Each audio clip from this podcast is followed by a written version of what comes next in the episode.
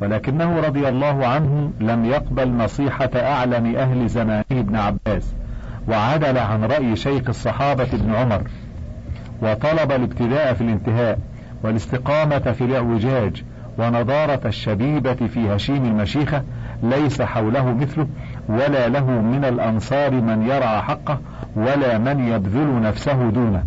فأردنا أن نطهر الأرض من خمر يزيد فأرقنا دم الحسين فجاءتنا مصيبة لا يجبرها سرور الدهر. وما خرج إليه أحد إلا بتأويل ولا قاتلوه إلا بما سمعوا من جده المهيمن على الرسل المخبر بفساد الحال المحذر من الدخول في الفتن وأقواله في ذلك كثيرة. منها قوله صلى الله عليه وسلم إنه ستكون هنات وهنات فمن أراد أن يفرق أمر هذه الأمة وهي جميع فاضربوه بالسيف كائنا من كان فما خرج الناس إلا بهذا وبأمثاله. ولو أن عظيمها وابن عظيمها وشريفها وابن شريفها الحسين وسعه بيته أو آه، ضيعته أو إبله جاء الخلق يطلبونه ليقوم بالحق. وفي جملتهم ابن عباس وابن عمر لم يلتفت إليهم. وحضره ما أنذر به النبي صلى الله عليه وسلم وما قال في أخيه ورأى أنها خرجت عن أخيه ومعه جيوش الأرض وكبار الخلق يطلبونه. فكيف ترجع إليه بأوباش الكوفة؟ وكبار الصحابة ينهونه وينأون عنه. ما أدري في هذا إلا التسليم لقضاء الله والحزن على ابن بنت رسول الله صلى الله عليه وسلم بقية الدهر. ولولا معرفة أشياخ وأعيان الأمة بأنه أمر صرفه الله عن أهل البيت وحال من الفتنة لا ينبغي لأحد أن يدخلها ما أسلموه أبدا. وهذا أحمد بن حنبل على تقشفه وعظيم منزلته في الدين وورعه. قد أدخل عن يزيد بن معاوية في كتاب الزهد أنه كان يقول في خطبته إذا مرض أحدكم مرضا فأشفي ثم تماثل فلينظر إلى أفضل عمل عنده فليلزمه ولينظر إلى أسوأ عمل عنده فليدعه. وهذا يدل على عظيم منزلته عنده حتى يدخله في جملة الزهاد من الصحابة والتابعين الذين يقتدى بقولهم ويرعوى من وعظهم. ونعم وما أدخله إلا في جملة الصحابة قبل أن يخرج إلى ذكر التابعين. فأين هذا من ذكر المؤرخين له في الخمر وأنواع الفجور؟ ألا يستحيون؟ وإذا سلبهم الله المروءة والحياء ألا ترعون أنتم وتزدجرون وتقتدون بالأحبار والرهبان من فضلاء الأمة وترفضون الملحدة والمجان من المنتمين إلى الملة. هذا بيان للناس وهدى وموعظة للمتقين والحمد لله رب العالمين. وانظروا إلى ابن الزبير بعد ذلك وما دخل فيه من البيعة له بمكة والأرض كلها عليه. وانظروا إلى ابن عباس وإلى عقله وإقباله على أمر نفسه. وانظروا إلى ابن عمر وسلمه وتسليمه للدنيا ونبذه لها. ولو كان للقيام وجه لكان أولى بذلك ابن عباس. فإن ولدي أخيه عبيد الله قد ذكر أنهما قتلا ظلما. ولكن رأى بعقله أن دم عثمان لم يخلص إليه فكيف بدم ولدي عبيد الله؟ وأن الأمر راهق قد خرج عنه حفظا للأصل وهو اجتماع أمر الأمة وحقن دمائها وائتلاف كلمتها. ودع الأمر يتولاه أسود مجدع حسبما أمر به صاحب الشرع صلوات الله عليه وسلامه. وكل منهم عظيم القدر مجتهد وفيما دخل فيه مصيب مأجور ولله فيه حكم قد أنفذه وحكم في الآخرة قد أحكمه وفرغ منه. فاقدروا هذه الأمور مقاديرها وانظروا بما قابلها ابن عباس وبما قابلها ابن عمر فقابلوها. ولا تكونوا من السفهاء الذين يرسلون ألسنتهم وأقلامهم بما لا فائدة لهم فيه. ولا يغني من الله ولا من دنياهم شيئا عنهم. وانظروا إلى الأئمة الأخيار وفقهاء الأمصار هل أقبلوا على هذه الخرافات؟ وتكلموا في مثل هذه الحماقات؟ بل علموا أنها عصبيات جاهلية وحمية باطلة ولا تفيد إلا قطع الحبل بين الخلق وتشتيت الشمل واختلاف الأهواء. وقد كان ما كان. وقال الإخباريون ما قالوا. فإما سكوت وإما اقتداء بأهل العلم وطرح لسخافات المؤرخين والأدباء. والله يكمل علينا وعليكم النعماء برحمته. نكتة.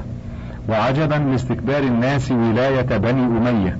وأول من عقد لهم الولاية رسول الله صلى الله عليه وسلم. فإنه ولى يوم الفتح عتاب بن أسيد ابن أبي العيص ابن أمية مكة حرم الله وخير بلاده وهو فتي السن قد أبقل أو لم يبقل واستكتب معاوية بن أبي أبي سفيان أمينا على وحيه ثم ولى أبو بكر يزيد بن أبي سفيان أخاه الشام وما زالوا بعد ذلك يتوقلون في سبيل المجد ويترقون في درج العز حتى أنهتهم الأيام إلى منازل الكرم.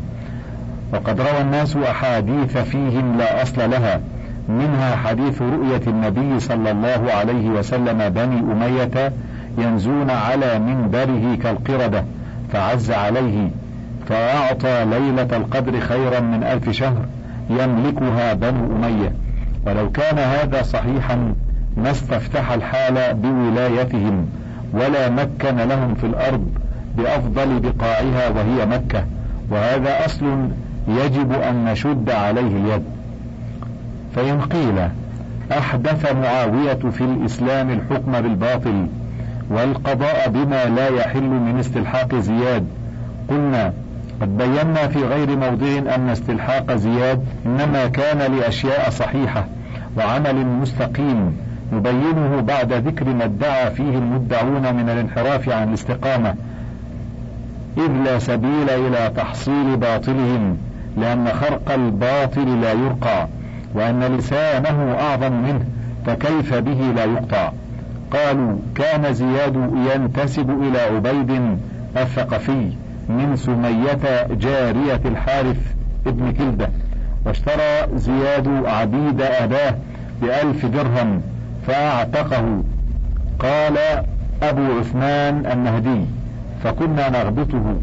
واستعمله عمر على بعض صدقات البصرة وقيل بل كتب لأبي موسى فلما لم يقطع الشهادة مع الشهود على المغيرة جلدهم وعزله وقال له ما عزلتك لخزية ولكني كرهت أن أحمل على الناس فضل عقلك ورووا أن عمر أرسله إلى اليمن في إصلاح فساد فرجع وخطب خطبة لم يسمع مثلها. فقال عمرو بن العاص أما والله لو كان هذا الغلام قرشيا لساق الناس بعصاه. فقال أبو سفيان والله إني لأعرف الذي وضعه في رحم أمه. فقال له علي ومن؟ قال أنا. قال مهلا يا أبا سفيان؟ فقال أبو سفيان أبياتا من الشعر أما والله لولا خوف شخص يراني يا علي من الأعادي لأظهر أمره. صخر بن حرب ولم تكن المقالة عن زيادي وقد طالت مخاتلتي ثقيفا وفرقي فيهم ثمر الفؤاد. فذلك الذي حمل معاوية واستعمله علي على فارس وحمى وجبى وفتح وأصلح. وكاتبه معاوية يروم إفساده. فوجه زياد بكتابه إلى علي بشعر فكتب إليه علي إني وليتك ما وليتك وأنت أهل لذلك عندي ولن يدرك ما تريد بما أنت فيه إلا بالصبر واليقين. وإنما كانت من أبي سفيان فلتة زمن عمر لا تستحق بها نسبا ولا ميراثا. وإن معاوية يأتي المؤمن من بين يديه ومن خلفه. فلما قرأ زياد الكتاب قال شهد لي أبو حسن ورب الكعبة. فذلك الذي جرأ زيادا ومعاوية بما صنعا ثم ادعاه معاوية سنة أربع وأربعين. وزوج وزوج معاوية ابنته من ابنه محمد.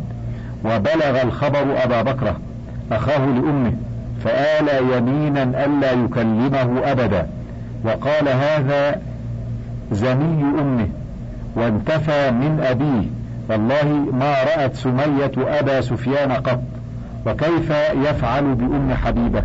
أيراها فيهتك حرمة رسول الله؟ وإن حجبته فضحته فقال زياد جزى الله أبا بكرة خيرا فإنه لم يدع النصيحة في حال وتكلم فيه الشعراء ورووا عن سعيد بن المسيب أنه قال أول قضاء كان في الإسلام بالباطل استلحاق زياد. قال القاضي أبو بكر رضي الله عنه قد بينا في غير موضع هذا الخبر وتكلمنا عليه بما يغني عن إعادته ولكن لا بد في هذه الحالة من بيان المقصود منه فنقول كل ما ذكرتم لا ننفيه ولا نثبته لأنه لا يحتاج إليه. والذي ندريه حقا ونقطع عليه علما أن زيادا من الصحابة بالمولد والرؤية لا بالتفقه والمعرفة. وأما أبوه فما علمنا له أبا قبل دعوى معاوية على التحقيق. وإنما هي أقوال غائرة من المؤرخين. وأما شراؤه له فمراعاة للحضانة. فإنه حضنه عنده إذ دخل عليه فله نسب بالحضانة إليه وإن كان ذلك. وأما قولهم إن أبا عثمان النهدي غبطه بذلك فهو بعيد على أبي عثمان فإنه ليس في أن يبتاع أحد حاضنه أو أباه فيعتقه من المزية بحيث يغبطه عليه أبو عثمان وأمثاله. لأن هذه مرتبة يدركها الغني والفقير والشريف والوضيع ولو بذل من المال ما يعظم قدره. فيدري به قدر مروءته في إهانة الكثير العظيم في صلة الولي الحميم. وإنما ساقوا هذه الحكاية ليجعلوا له أبا وليكون بمنزلة من انتفي من أبيه. وأما استعمال عمر له فصحيح وناهيك بذلك تزكية وشرفا ودينا. وأما قولهم إن عمر عزله لأنه لم يشهد بباطل بل روي أنه لما شهد أصحابه الثلاثة وعمر يقول للمغيرة ذهب ربعك ذهب نصفك ذهب ثلاثة أرباعك فلما جاء زياد قال له إني أراك صبيح الوجه وإني لأرجو ألا يفضح الله على يديك رجلا من أصحاب محمد صلى الله عليه وسلم. وأما خطبته التي ذكروا أنه عجب منها عمرو فما كان عنده فضل علم ولا فصاحة يفوق بها عمرا فمن فوقه أو دونه. وقد أدخل له الشيخ المفتري خطبا ليست في الحد المذكور. وأما قولهم إن أبا سفيان اعترف به وقال شعرا فيه فلا يرتاب ذو تحصيل في أن أبا سفيان لو اعترف به في حياة عمر لم يخف شيئا لأن الحال لم يكن يخلو من أحد قسمين إما أن يرى عمر إلى طفه به كما روي عنه في غيره فيمضي ذلك أو يرد ذلك فلا يلزم أبا سفيان شيء باقتراف ما كان في الجاهلية. فذكرهم هذه الحكاية المخترعة الباردة المتهافتة الخارجة عن حد الدين والتحصيل لا معنى له. وأما تولية علي له فتزكية. وأما بعث معاوية إليه ليكون معه فصحيح في الجملة. وأما تفصيل ما كتب معاوية أو كتب زياد به إلى علي أو جاوب به علي زيادا فهذا كله مصنوع. وأما قول علي إنما كانت من أبي سفيان فلتة زمن عمر لا تستحق بها نسبا فلو صح لكان ذلك شهادة كما روي عن زياد ولم يكن ذلك بمبطل لما فعل معاوية لأنها مسألة اجتهاد بين العلماء. فرأى علي شيئا ورأى معاوية وغيره غيره. وأما نكتة الكلام وهو القول في استلحاق معاوية زيادا وأخذ الناس عليه في ذلك فأي إخذ عليه في إن كان سمع ذلك من أبيه وأي عار على أبي سفيان في أن يليط بنفسه ولد زنا كان في الجاهلية. فمعلوم أن سمية لم تكن لأبي سفيان كما لم تكن وليدة زمعة لعتبة لكن كان لعتبة منازع تعين القضاء له ولم يكن لمعاوية منازع في زياد. اللهم إنها هنا نكتة اختلف العلماء فيها وهي أن الأخ إذا استلحق أخا يقول هو ابن أبي ولم يكن له منازع بل كان وحده فقال مالك يرث ولا يثبت النسب. وقال الشافعي في أحد القولين يثبت النسب ويأخذ المال. هذا إذا كان المقر به غير معروف النسب.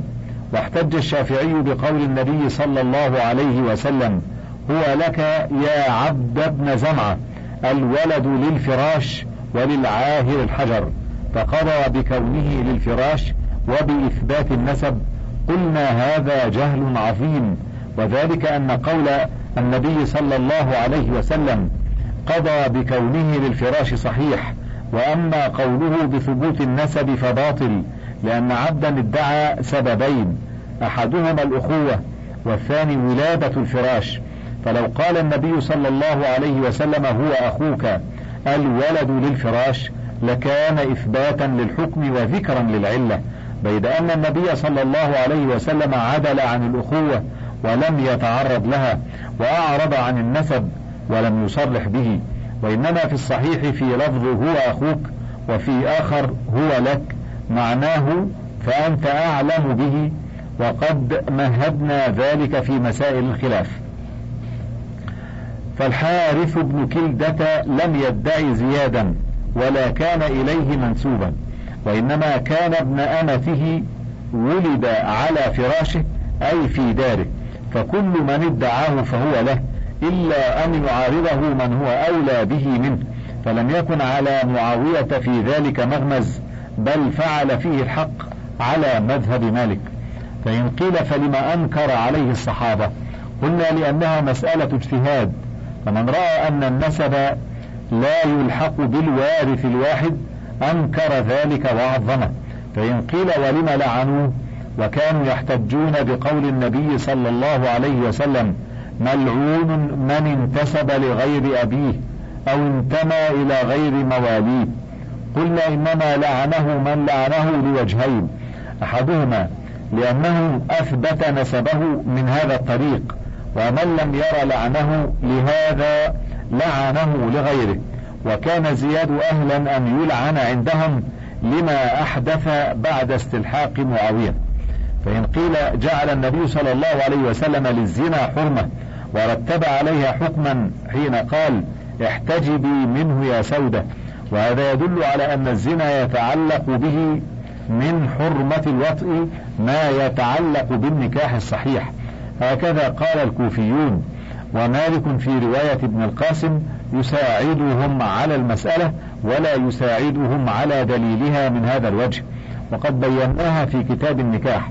وقال الشافعي العذر في أمر النبي صلى الله عليه وسلم لسودة بالاحتجاب مع ثبوت نسبه من زمعة وصحة أخوته لها بدعوى عبد أن ذلك تعظيم لحرمة أزواج النبي صلى الله عليه وسلم لأنهن لم يكن كأحد من النساء في شرفهن وفضلهن.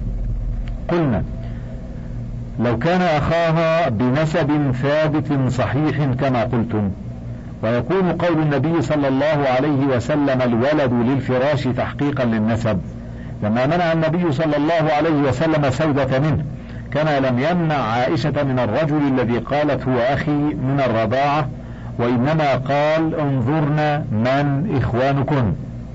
وأما ما روي عن سعيد بن المسيب فأخبر عن مذهبه في أن هذا الاستلحاق ليس بصحيح وكذلك رأى غيره من الصحابة والتابعين. وقد صارت المسألة إلى الخلاف بين الأمة وفقهاء الأمصار فخرجت من حد الانتقاد إلى حد الاعتقاد.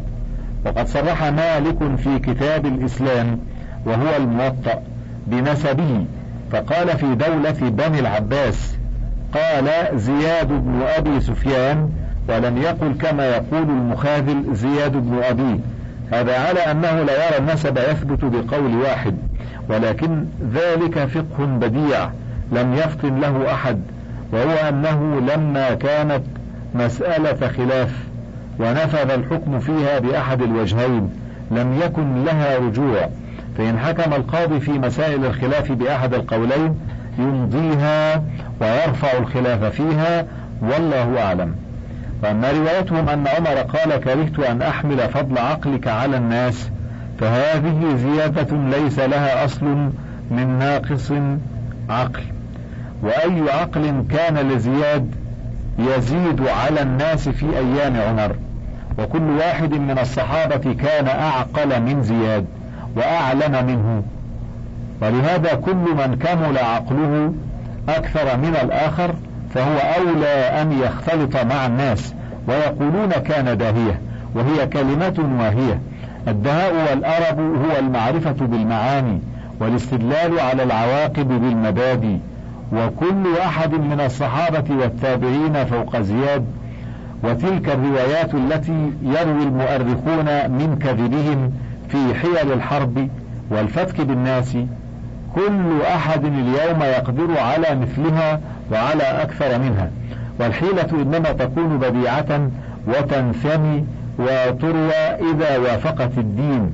وأما كل حكاية تخالف الدين فليس في روايتها خير ولا عقل. وكل الناس كما قدمنا وخذ من ولاة بني أمية خاصة أعقل من زياد وأفصح منه. فلا تلتفتوا إلى ما روي من الأباطيل. نكتة. الولايات والعزلات لها معان وحقائق لا يعلمها كثير من الناس. لقد علمتم أن رسول الله صلى الله عليه وسلم مات عن زهاء اثني عشر ألفا من الصحابة معلومين. منهم ألفان أو نحوهما مشاهير في الجلالة.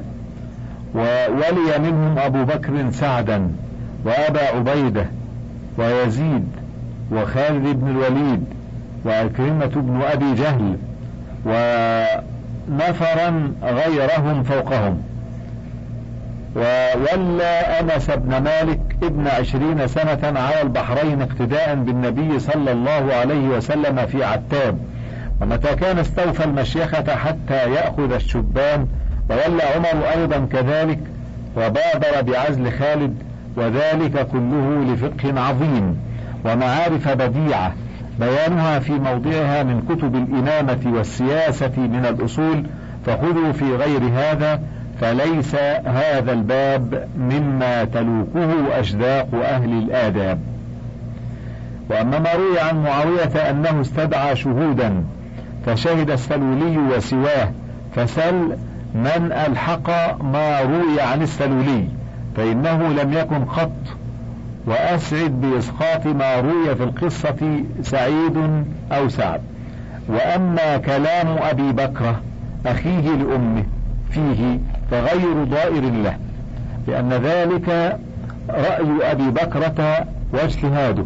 وأما قولهم فيها عن أبي بكرة أنه زني أمه فلو كان ذلك صحيحا لم يضر أمه ما جرى في الجاهلية في الدين. فإن الله عفى عن أهل الجاهلية كلها بالإسلام وأسقط الإثم والعار منه فلا يذكره إلا جاهل به.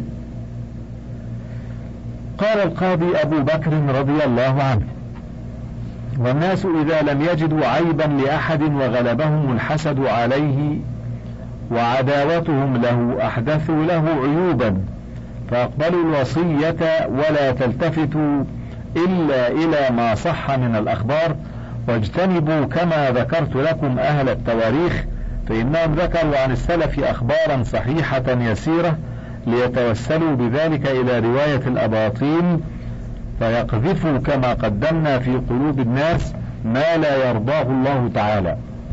وليحتقروا السلف ويهونوا الدين وهو أعز من ذلك وهو أكرمهم منا فرضي الله عنهم جميعهم. ومن نظر إلى أفعال الصحابة تبين منها بطلان هذه الهتوك التي يختلقها أهل التواريخ فيدسونها في قلوب الضعفاء. وهذا زياد لما أحس المنية استخلف سمرة ابن جندب من كبار الصحابة فقبل خلافته. وكيف يظن به على منزلته أنه يقبل ولاية ظالم لغير رشدة؟ وهو على ما هو عليه من الصحبة وذلك من غير إكراه ولا تقية. إن هذا له الدليل المبين فمع من تحبون أن تكونوا؟ مع سمرة بن جندب أو مع المسعودي والمبرد وابن قتيبة ونظرائهم. وهذا غاية في البيان. قاصمة كانت الجاهلية مبنية على العصبية متعاملة بينها بالحمية.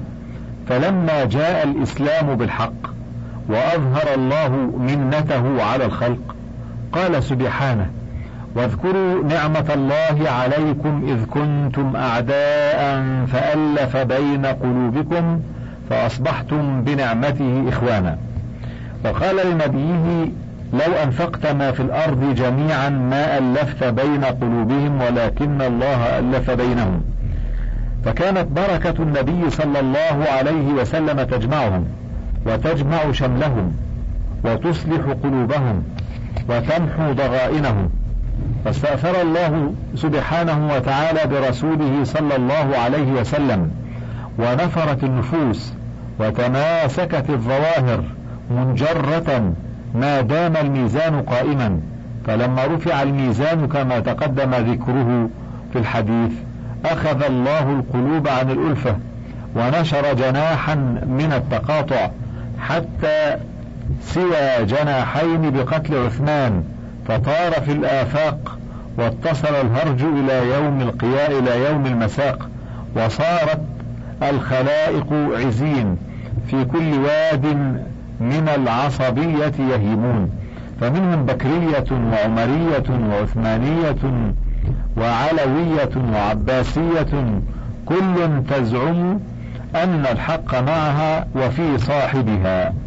والباقي ظلوم غشوم مقتر من الخير عديم وليس ذلك بمذهب ولا فيه مقالة. وإنما هي حماقات وجهالات.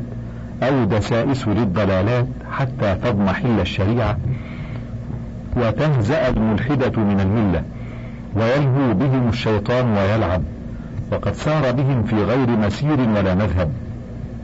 قالت البكرية أبو بكر نص عليه رسول الله صلى الله عليه وسلم في الصلاة ورضيته الأمة للدنيا وكان عند النبي صلى الله عليه وسلم بتلك المنزلة العليا والمحبة الخالصة وولي فعدل واختار فأجاد إلا أنه أوهم في عمر فإن أمره غليظ وفظاظته غلبت وذكروا معايب.